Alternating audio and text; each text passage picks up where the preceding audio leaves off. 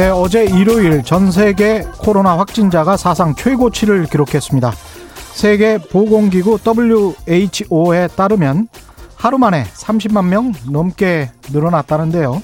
인도, 미국, 브라질이 여전히 심하고 인구 900만 명의 이스라엘도 하루 확진자 숫자가 4천 명을 넘어서 2차 락다운 사회적 봉쇄 조치가 발효됐습니다. 한국은 코로나19가 좀 잠잠해지면서 사회적 거리두기를 2.5단계에서 2단계로 완화하기로 했죠. 코로나19에 대한 방역이 경제 버팀목인 것 같습니다. 지난주 우리 정부 외평채를 발행했는데 외평채 발행 금리가 역대 최저 달러 표시 채권은 1.198% 유로화 표시 채권은 마이너스 금리로 발행됐습니다. 의미가 큽니다. 이번에 발행된 것과 똑같은 10년 만기 미 달러화 표시 채권 가상금리를 금융위기 직후인 2009년 4월과 비교하면 그때는 437bp였는데 지난주 가상금리는 50bp에 불과합니다. 거의 9분의 1 수준으로 떨어졌습니다. 외국인들이 한국 경제의 재정 안전성을 매우 매우 신뢰한다는 의미겠죠. 잠시 뒤 이종우 이카노미스트와 함께 이 이야기부터 시작합니다. 네, 안녕하십니까. 세상에 이익이 되는 방송 최경령의 경제쇼 출발합니다. 저는 진실탐사 엔터테이너 최경령입니다. 유튜브 오늘도 함께 갑시다.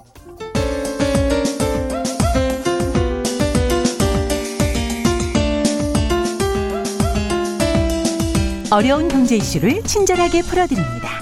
돈 되는 경제 정보를 발빠르게 전해드립니다.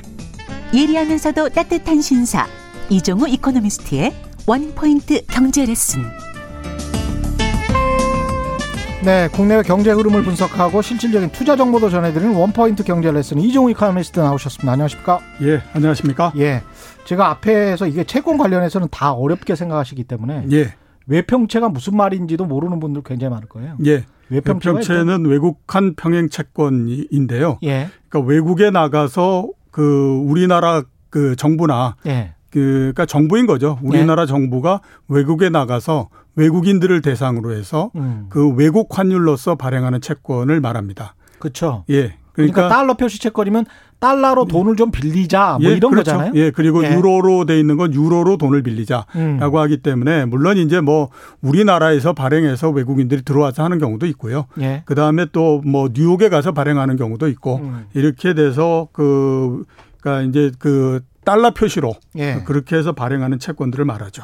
제가 그 가상금리 이야기 들었는데 가상금리라는 게 우리가 이제 은행에 가서 예, 돈을 빌릴 때 그 예, 기준 금리가 있고 거기에다가 당신의 신용도는 어느 정도니까 예, 플러스 1% 플러스 2% 이게 가상금리잖아요. 예, 그렇죠. 정부도 그러니까 똑같은 거잖아요. 예, 정부 그죠? 이것도 똑같은 거죠. 그러니까 예. 그 대개 이제 가상금리를 할 때에는 음. 그뭐 옛날에는 뭐 그 라이보 금리 뭐 이러면서 여러 가지가 있었는데 리보 금리. 예, 예. 그러니까 이번 같은 경우에는 이제 장기로 빌리는 거잖아요. 그렇죠. 예, 10년. 근데 예. 10년 이렇게 되면 가장 기본이 되는 것은 미국에 이제 달러로 발행을 할 때는 미국의 10년물 금리가 얼마큼 되느냐 하는 거를 기준으로 하는 거죠. 국채 금리. 예, 그러니까 미국의 국채 금리에다가 각 국가의 신용 등 신용도에 따라서 음. 플러스를 해서 얼마큼 더 이렇게 예. 이제 가는 거죠. 그러니까 아주 신용도가 굉장히 높은 스위스 같은 데는 음. 거의 미국하고 비슷한 형태로서 발행을 하는 거고 그렇죠. 그 다음에 아주 신용도가 떨어지는 이머징 마켓 그때 같은 데는 음. 굉장히 높은 금리로서 발행을 하는 거고 예. 이렇게 이제 발행을 하는 건데요. 예. 그좀 전에 말씀하셨던 것처럼 미국의 국채 그 미국에서 발행한 달러로 발행한 게 1.198그 퍼센트였지 않습니까? 예. 이거는 이제 지금 미국의 그 저 10년물 국채 수익률이 0.65%에서 0.7% 사이에 있거든요. 그렇죠. 거기에다가 0.5%의 가산 금리를 더 붙여서 이렇게 예. 이제 발행한 거다. 이렇게 이제 그 얘기를 하는 거죠. 제가 50bp라고 한게 예, 0.5%입니다. 그렇죠. 예, 예, 그러니까 금융위기 때 한 437 나온 거는 예. 4.3%나 가상금리가 있었다는. 예, 그렇죠. 예. 예. 예. 어, 그때 4.3%였고요. 제 예. 경험으로 그래서 왜 외환위기가 났지 않습니까? 예. 그 이제 외환위기가 났기 때문에 우리나라 같은 경우에는 그 안에서 이제 해결을 하려고 그러면 음. 가장 좋은 방법이 뭐냐면 우리나라 정부가 음. 지금 발행한 것처럼 외압 외평채를 발행을 해서 예. 돈을 끌어와서 그걸로 이제 빚을 갚으면. 되잖아요. 예.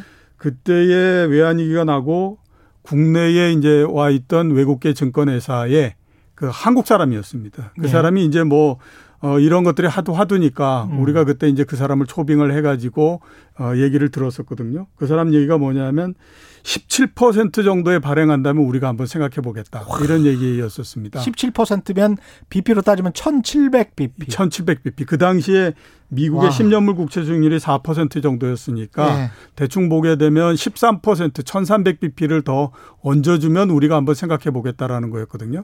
엄청나요. 그래서 그때 예. 야, 아무리 미국계 회사에서 밥을 얻어먹고 산다고 하지만 한국 사람이 어떻게 저렇게 얘기를 할 수 있냐. 17%씩 금리를 내게 되면 거의 저축은행보다 예. 더한 어떻게 그거를 견딜 수 있느냐 이런 얘기를 했었거든요. 고금리 사채업자한 거 아니에요, 이거는 완전히. 예, 그렇죠. 그러니까 예. 이게 뭐 그 이럴 수 있느냐 뭐가 하지만 음. 국제 금융 시장도 굉장히 비정한 겁니다. 오히려 그렇죠.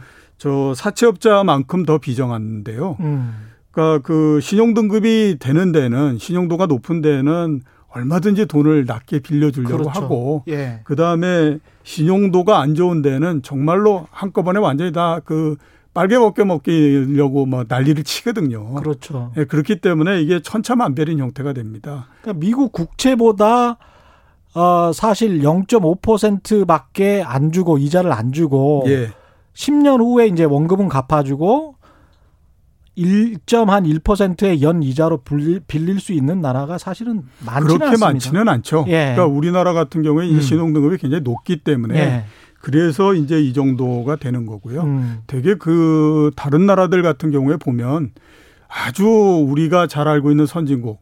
그러니까 신용 등급으로 따지면 뭐 AA 등급, 예. 그러니까 두개그 더블 A 이런 정도가 아니면 음. 대개 1%를 훨씬 더 넘어가는 형태가 되고요. 그렇죠. 예, 일본이 발행한다고 하더라도 아마 가상금리가 0.5%보다는 훨씬 더 높을 겁니다. 왜냐하면 일본이 우리나라보다도 신용등급이 더 낮기 좀 때문에요. 떨어지잖아요. 당연히 이제 거기에 대해서 그만큼을 더 내야 되는 거거든요. 음. 그래서 어 상당히 낮은 상태에서 받았다라고 봐야 될 것 같고 예. 그 다음에 이렇게 이제 그 외평채 금리가 굉장히 떨어지고 했기 때문에 여러 가지 그 긍정적인 요인들도 많이 발생을 할 수 있습니다. 그렇죠.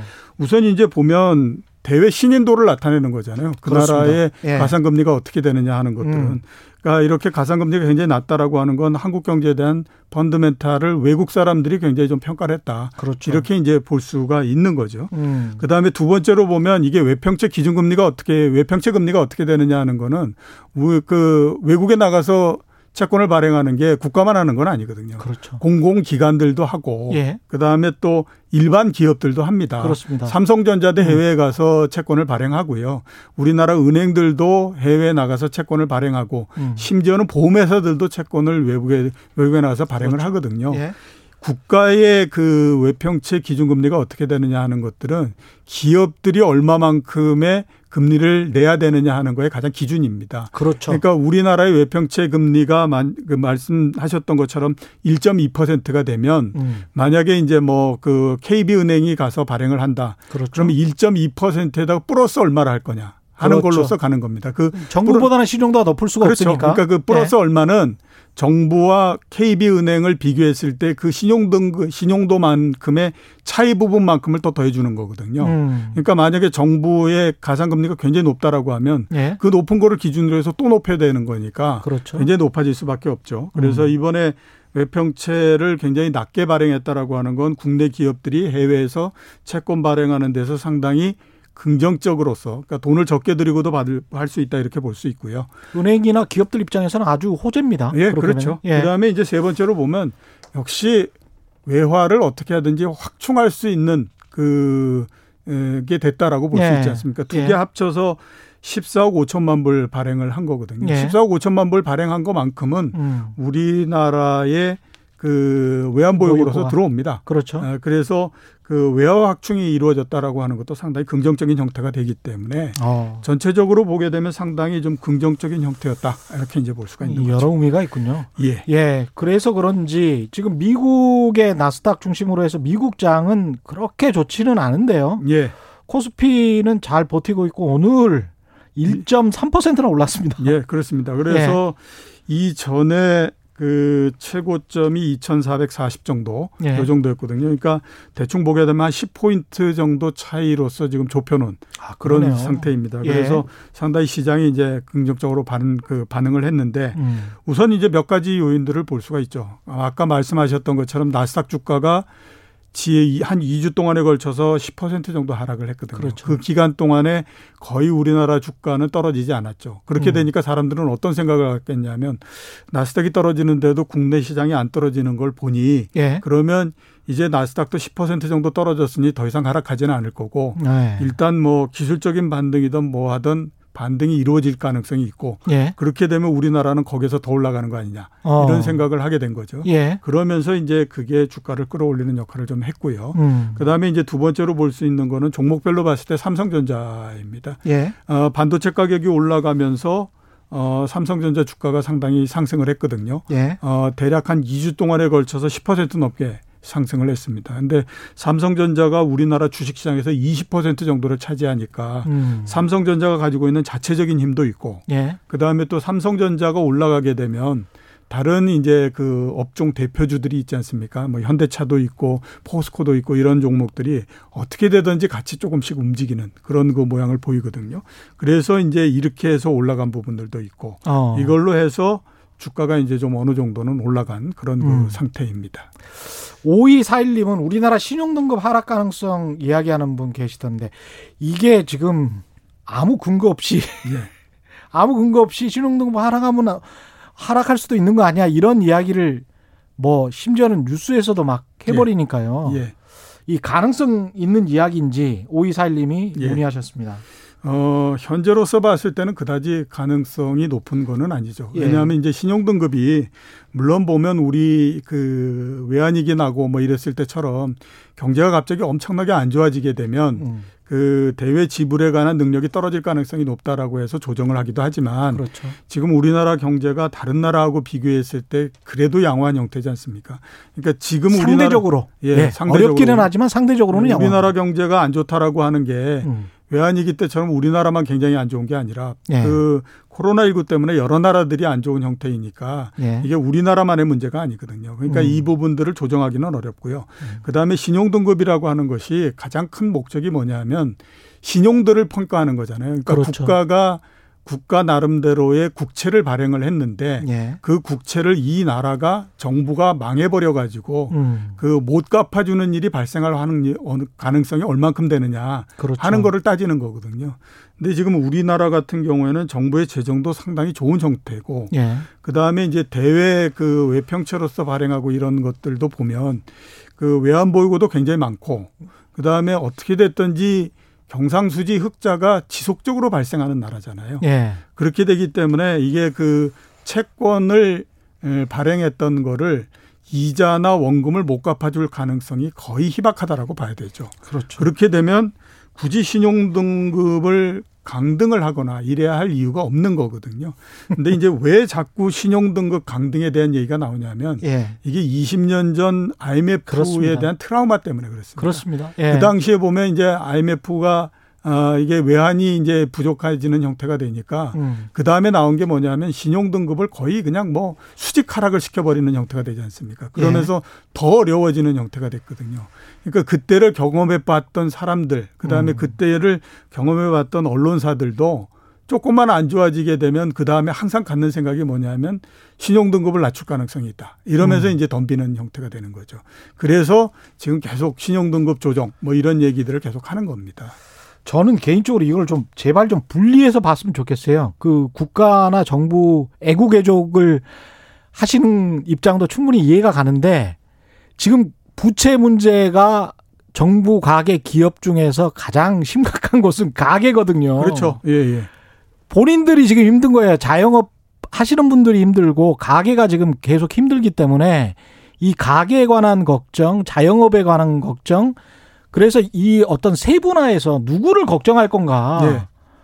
그냥 나라가 망한데 이런 식으로 이야기를 하는 것보다는 정확하게 우리의 아킬레스건이 뭔가 그리고 그거를 어떻게 하면 도와주면서 같이 갈 수 있을까 이런 생각을 해야지 전반적으로 그냥 불안감만 조성해서 그냥 다 안 좋은 것처럼 이야기를 하는 거는 글쎄요, 그냥 경제를 다 망치려고 하는 작정인 건지 음. 구분은 좀 해, 해줘야 될 것 같아요. 예. 오히려 정부보다 제가 걱정하는 부분은 가계부채가 정말 걱정해요. 그렇죠? 올 초부터 예, 예. 계속 말씀드렸지만 가계부채가 걱정입니다. 가계부채. 우리나라에서 기업 부채나 예. 경- 그 정부 부채는 그다지 크게 문제가 되지는 않습니다. 예. 정부 부채는 일단 아무튼 어, GDP 대비해서 절대적인 수치가 다른 선진국이나 보다도 절반 정도밖에 안 되거든요. 예. 그러니까 그 부분은 크게 문제가 되는 건 아니고 음. 그다음에 이제 기업 부채 같은 경우에는 어 IMF 나고 난 다음서부터 우리나라에 굉장히 많은 돈을 기업들이 다 담아가는 형태였잖아요. 그렇죠. 그러니까 지금 예. 상장 기업들 같은 경우에 음.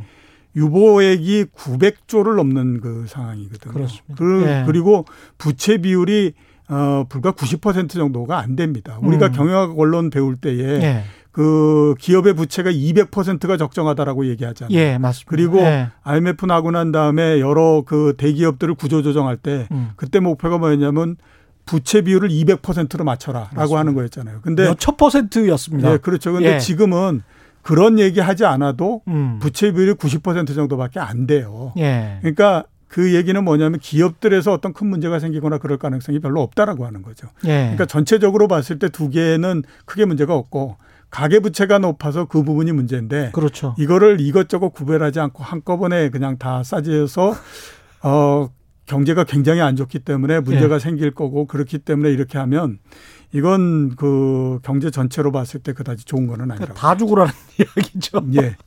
예, 사분사분하다님, AAA님, 페파피그님, 우리나라 언론이 제일 잘하는 짓, 대한민국 망해라, 기우제.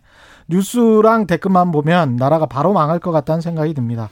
그 경제신문도 그렇고요. 예, 어, 그 다음에 경제를 가면서 제일 답답하게 생각하는 게 뭐냐 하면 저는 두 가지입니다. 하나는, 어, 언론사도 예. 아까 말씀드렸던 것처럼 외환위기의 트라우마에서 벗어나지 못하는 상태예요. 지금까지도 마찬가지입니다. 예, 그렇기 때문에 그 부분들을 하나 이제 그좀그 벗어나야 되는 음, 그런 것들이 있고요. 예, 그 다음에 두 번째는 보면 그 왜 언론이 갈등의 구조를 일으키는 것이 가장 그 언론 입장에서 봤을 때는 자극적인 형태로서 플러스가 되고 기사가 잘 팔리죠. 그 다음에 예, 긍정적인 부분보다는 부정적인 거를 얘기하는 것이 훨씬 더 어필이 많이 됩니다. 예, 경제도 똑같이 그런 형태로서 적용이 되는 거거든요. 음, 근데 그거는 에, 경제는 정치와 다르게 안 좋다라고 얘기하면 시간이 지나면 진짜 안 좋아집니다. 그럼요. 경제는 심리기 때문에. 예, 그래서 그 부분들을 좀 조심해서 달아야 되는데 음, 이제 그런 것들이 지금 좀 없는 상태죠. 예.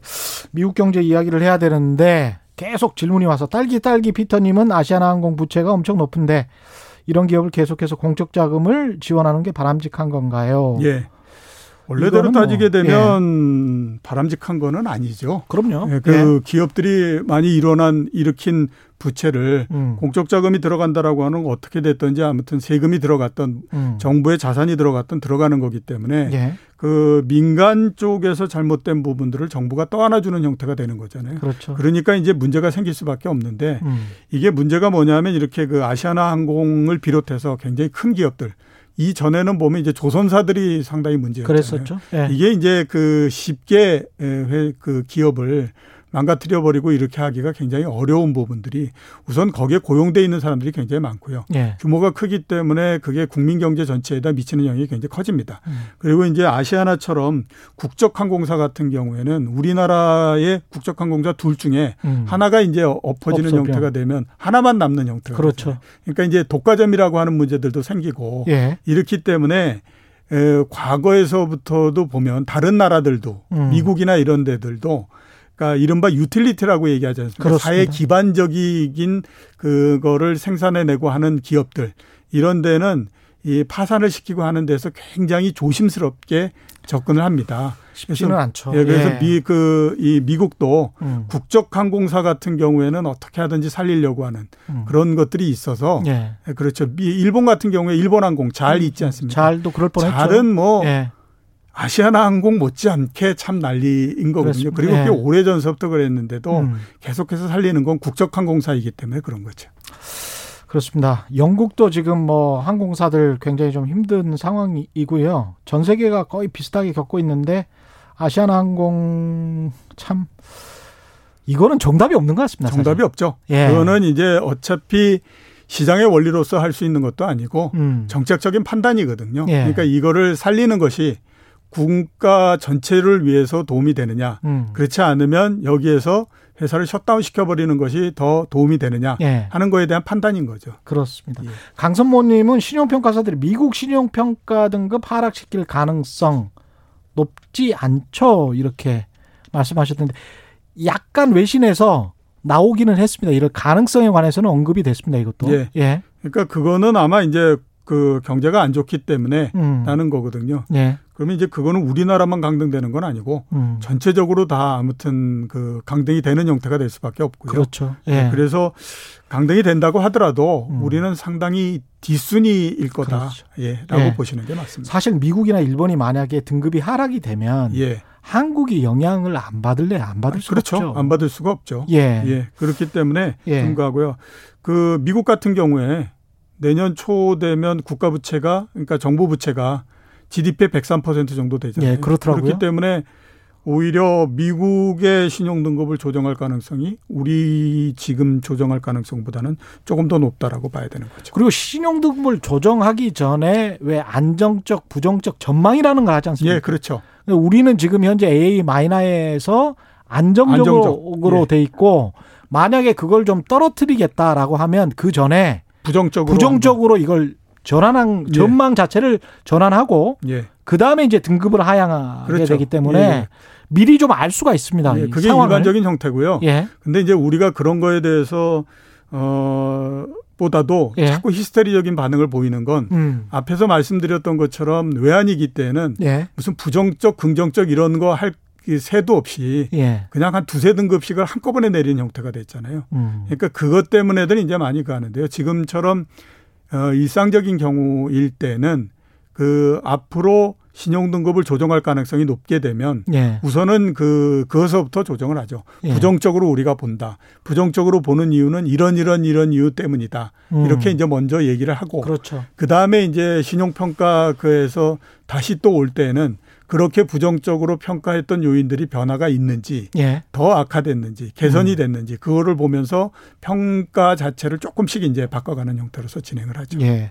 유유님은 아 이제라도 삼성전자를 사야 하는 건가 다시 고민된다고 말씀하셨는데 미국 예. 경제의 회복세와 페드의 미 연준의 평균 물가 상승률 목표제라는 게 어떤 건지 이거를 예. 좀 들으신 다음에 예, 예 말씀을 하시면 될 것 같습니다. 예, 미국 경제는 지금 회복이 돼 가고는 있는 거잖아요. 예. 예. 완만하게 회복은 돼가고 있습니다. 예. 어, 지표면으로 봤을 때에 기업의 경기가 좀 좋은 상태고요. 예. 그 다음에 실업률이 한 자릿수로 떨어졌죠. 예. 8% 중반 정도로 떨어졌기 때문에 이런 면들을 보게 되면 완만히는 회복이 되고 있다. 이렇게 이제 말씀을 드릴 수 있는데 근데 완만히 회복이 안 되고 있다라고 하면 그건 진짜 큰 문제죠. 왜냐하면 그 미국 이 정부와 중앙은행이 음. 집중적으로 그 이 경기 부양 대책을 썼던 게 3월 달, 4월 달이었잖아요. 예. 그러면 3월 달, 4월 달에 쓰고 그게 한 1, 2개월 정도 지나면서부터 효과가 나온다라고 하면 음. 지금 정도는 본격적으로 나와야 될 때거든요. 예. 근데 지금 나오지 않는다라고 하면 이거 미국 경제가 동맥경화에 들어가 있어서 음. 이거 큰 문제다라고 볼 수 있거든요. 그렇죠. 그렇기 때문에 지금은 어느 정도 나옵니다. 근데 앞으로를 보는 관점은 조금 다릅니다. 음. 어, 민간 쪽에서는 지금은 조금 가지만 이건 저 그 부양책의 약발이고 음. 약발이 떨어지면 문제가 생길 거야라고 얘기를 하고 있고요. 예. 정부는 그렇지 않아. 앞으로 계속 좋을 거야. 이렇게 이제 얘기를 하고 그렇죠. 있는 상태입니다. 예.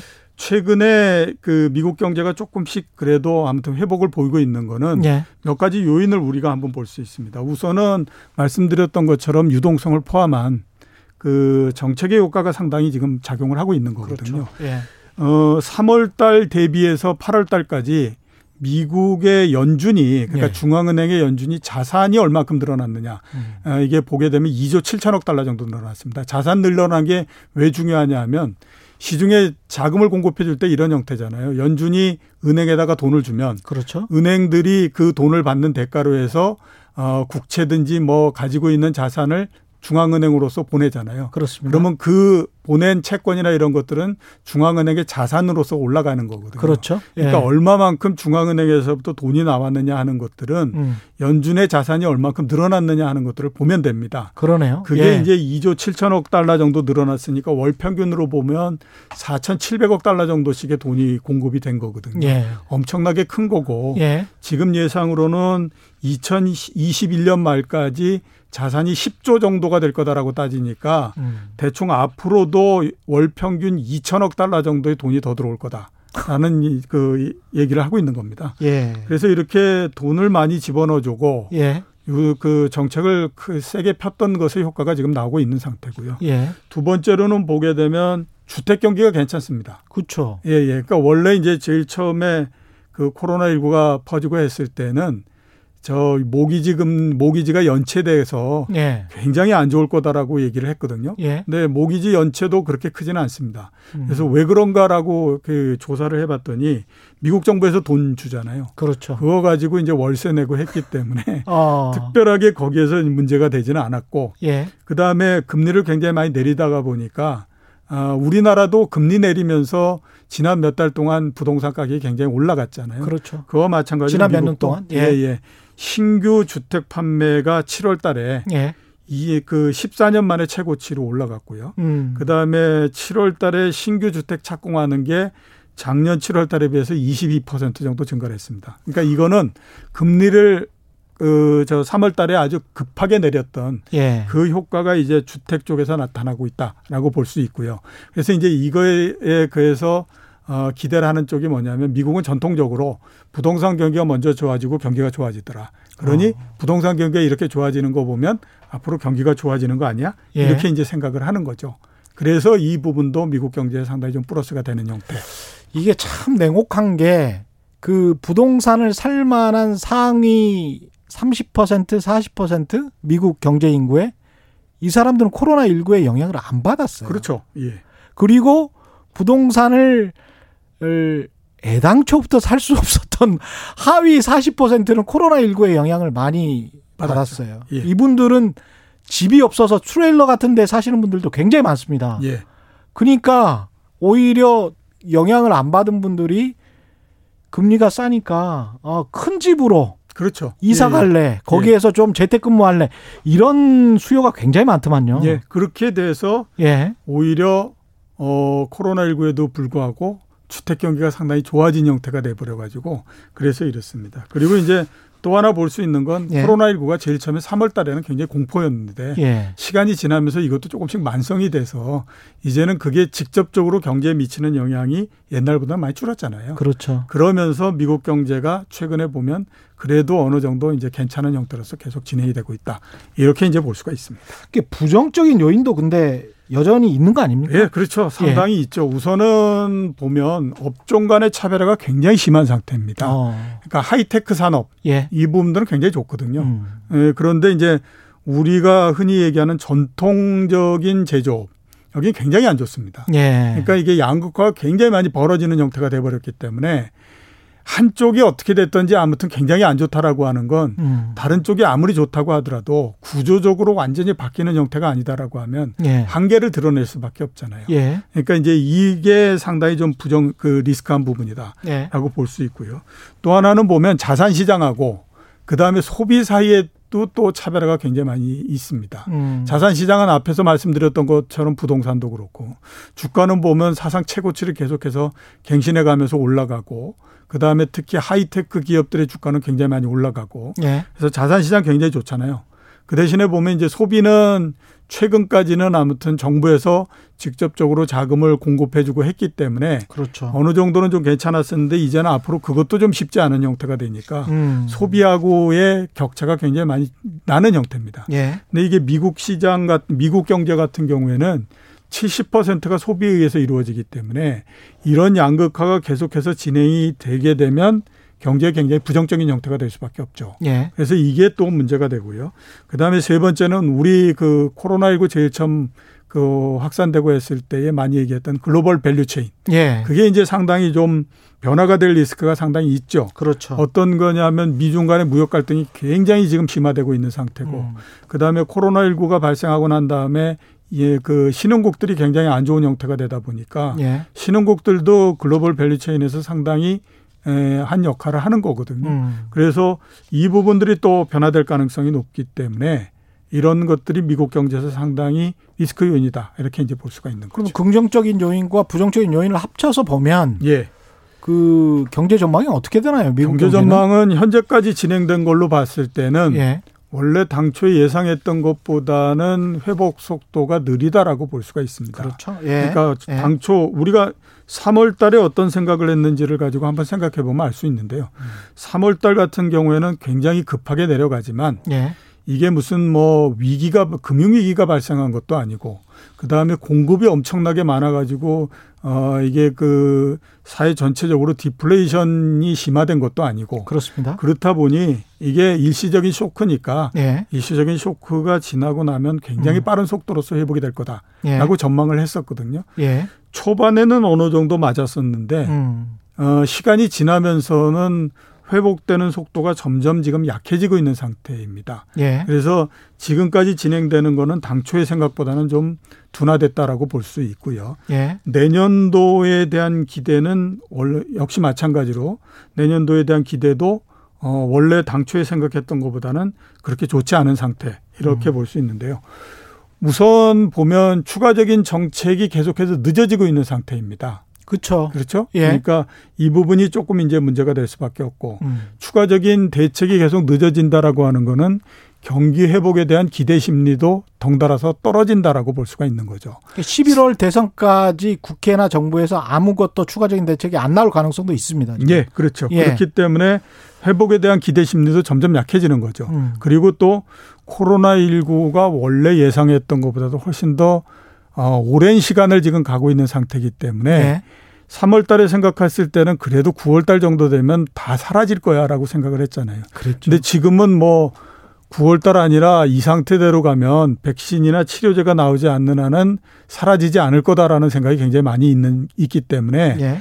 아무리 코로나19가 익숙해졌다라고 하더라도 사람이 활동하는데 상당히 좀 불편할 수밖에 없거든요. 음. 그러니까 이 부분도 좀 그 문제가 되고 그 다음에 오랜 시간 동안에 걸쳐서 너무 강한 정책들을 계속해서 지속하다 보니까 예. 미국 경제도 마찬가지로 자생력이 굉장히 떨어져 있는 상태거든요. 그렇죠. 그래서 이런 것들을 감안하게 되면 내년도의 경제도 지금 예상했던 것보다는 음. 당초 예상했던 것보다는 그다지 좋은 형태는 아닐 가능성이 높다. 이렇게 보는 것이 맞지 않나라는 생각이 그러니까 듭니다. 한계 기업이나 한계 가게 같은 경우에 정부가 돈으로 살려놓은 측면이 미국도 많이 있으니까. 예, 그렇죠. 그렇죠. 예. 근데 주식 시장이 폭락해야 또 연준이 또 개입할 수 있는데 주식 시장은 또 상대적으로 굉장히 좀 안정적으로 예. 지난주에 뭐 한 10% 나스닥이 떨어지긴 했지만 예. 그 정도 가지고는 연준이 또 개입해서 뭘 돈을 풀고 이 정도는 아니잖아요. 또. 예. 아마 제가 봤을 때는 예. 얼마 전까지만 하더라도 그러니까 뭐 한 7월 달 이때만 하더라도요.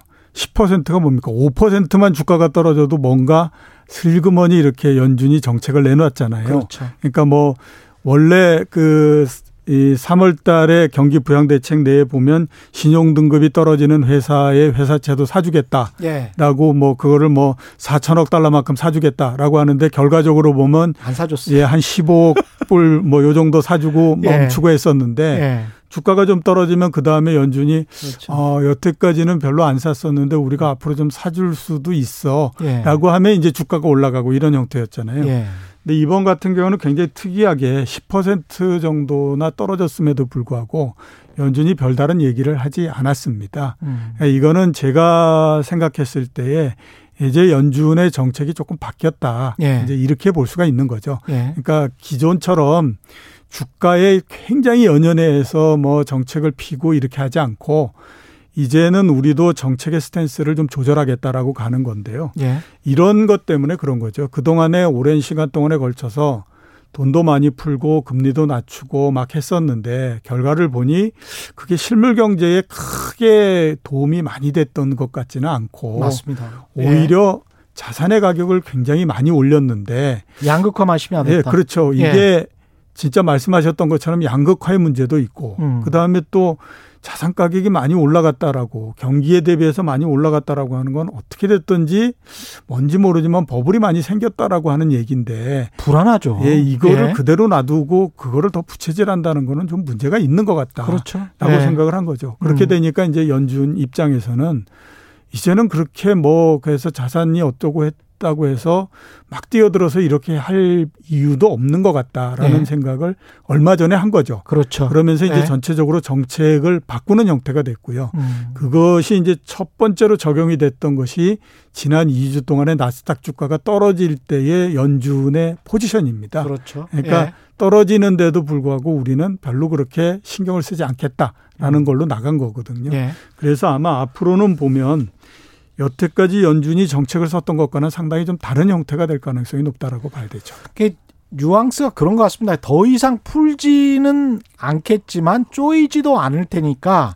자생적으로 한번 시장에서 한 2년 동안에 좀 잘 해봐. 예. 그래서 인플레이션이 좀 일어나면 한참 2% 이상 지금 목표 인플레이션에 도달해서 한참 지나면 그때부터는 우리가 생각을 바꿔서 조금 돈을 좀 쪼이는 그런 정책을 가질 테니까 좀 안심을 하고 예. 2년 동안은 음. 열심히 기업 활동이나 가게 활동을 해봐라. 예, 그렇죠. 이런 지금 정책인 거죠. 예, 그렇죠. 예. 그렇게 이제 해서 가는 거고. 예. 그 다음에 이제 그러면 전체적인 정책은 어떻게 할 거냐? 그건 이제 재정 쪽에 알아서 해라라고 음. 하는 거죠. 이제 우리는 할 만큼을 했으니 우리로 치면 이제 기재부가 알아서 해라. 그렇죠. 이게 예. 이제 어, 기재부 쪽에서 예. 그러니까 정부 쪽에서 알아서 하셔야지 그걸 예. 언제까지 우리 얼굴만 보고 갈 수는 없는 거 아니냐 예. 이렇게 이제 얘기한 건데요. 예. 이렇게 이제 정책이 금융 쪽에서 재정 쪽으로 바뀐 건 어떻게 보게 되면 지금 경제 상황을 한번 판단해 보면 이건 당연한 거다라고 봐야 됩니다. 예.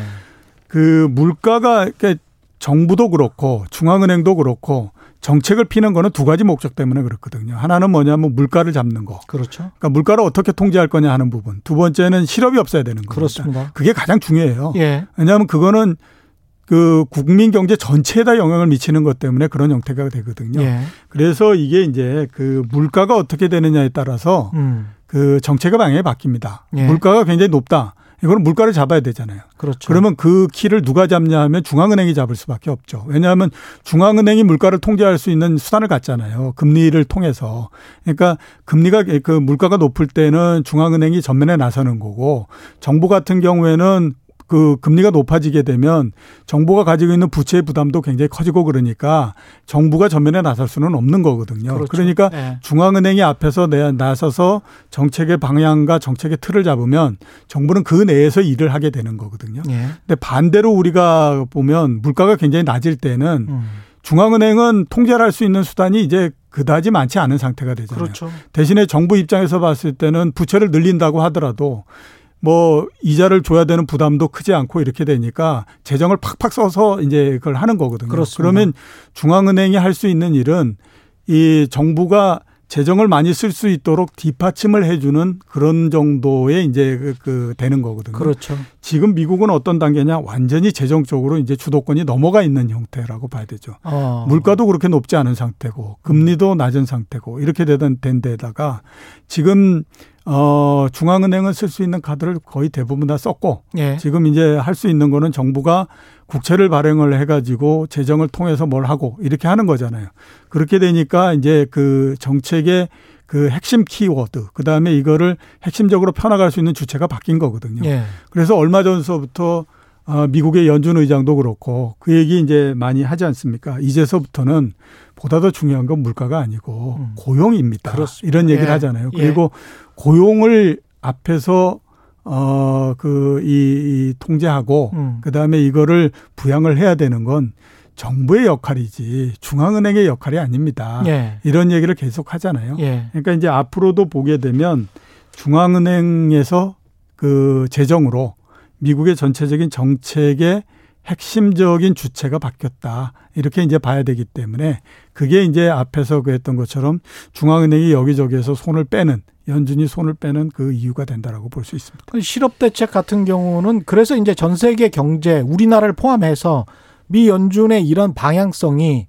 우리나라의 재정 정책의 방향성, 정부의 경제 정책의 방향성에 크게 영향을 미칠 수밖에 없잖아요. 예, 그렇죠. 예, 우리도 이제 실업 대책에 관해서 굉장히 고민을 많이 해야 되고. 예, 예. 그러니까 미국의 정책이라고 하는 것이 그 미국만으로서 끝나는 건 아니고요. 그렇습니다. 전 세계적으로 정책 방향에다 상당히 영향을 많이 미치거든요. 음. 3월 달에 금리를 굉장히 많이 내리고 했을 때 우리는 내리잖아요. 그러니까 우리가 그때의 금리를 과감하게 0.5%씩 막 내리고 할 수 있었던 거는 미국이 한 달 사이에 1%포인트나 금리를 내리기 때문에 그렇습니다.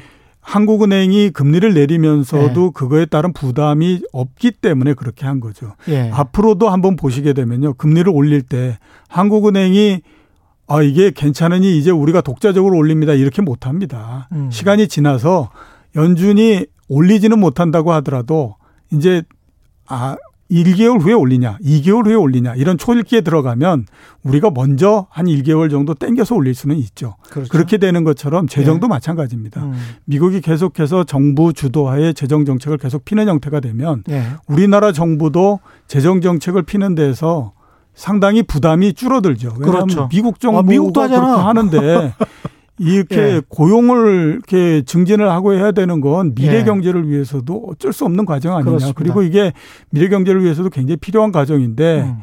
중앙은행이 할 수는 없는 거니까 정부가 그 해서 하는데 여기에서 무슨 그 정부 부채 비율이 높아진다라고 하는 거 미국 봐라. 그렇죠. 100%가 훨씬 넘는데 우리는 음. 지금 45%밖에 안 되는데 그렇죠. 이게 뭐가 문제냐 이렇게 되면 예. 상당히 어필이 되는 거거든요. 예. 그거는 다른 선진국도 마찬가지이기 때문에 음. 그런 면에서 상당히 미국의 이게 어떤 정 쪽으로서 정책의 방향이 잡히느냐 음. 이거는 전 세계적으로서 상당히 영향을 준다 이렇게 이제 볼 수가 있는 거죠. 근데 이제 계속 그 사람들이 물론 우리는 IMF 외환이기 때문에 그런 트라우마가 있어서 이런 생각을 계속 가지지만 일반적으로 국민들이 왠지 불안한 거는 미국이 어느 순간에 미국 경제가 좋아져서 그게 한 2022년이라고 이제 IMF나 어 미국 정부도 그렇게 예상을 하고 있는데 한 2년 후에 경제가 좋아져서 인플레이션이 2% 이상 충분히 났어. 예. 그래서 금리를 올리기 시작해요. 근데 이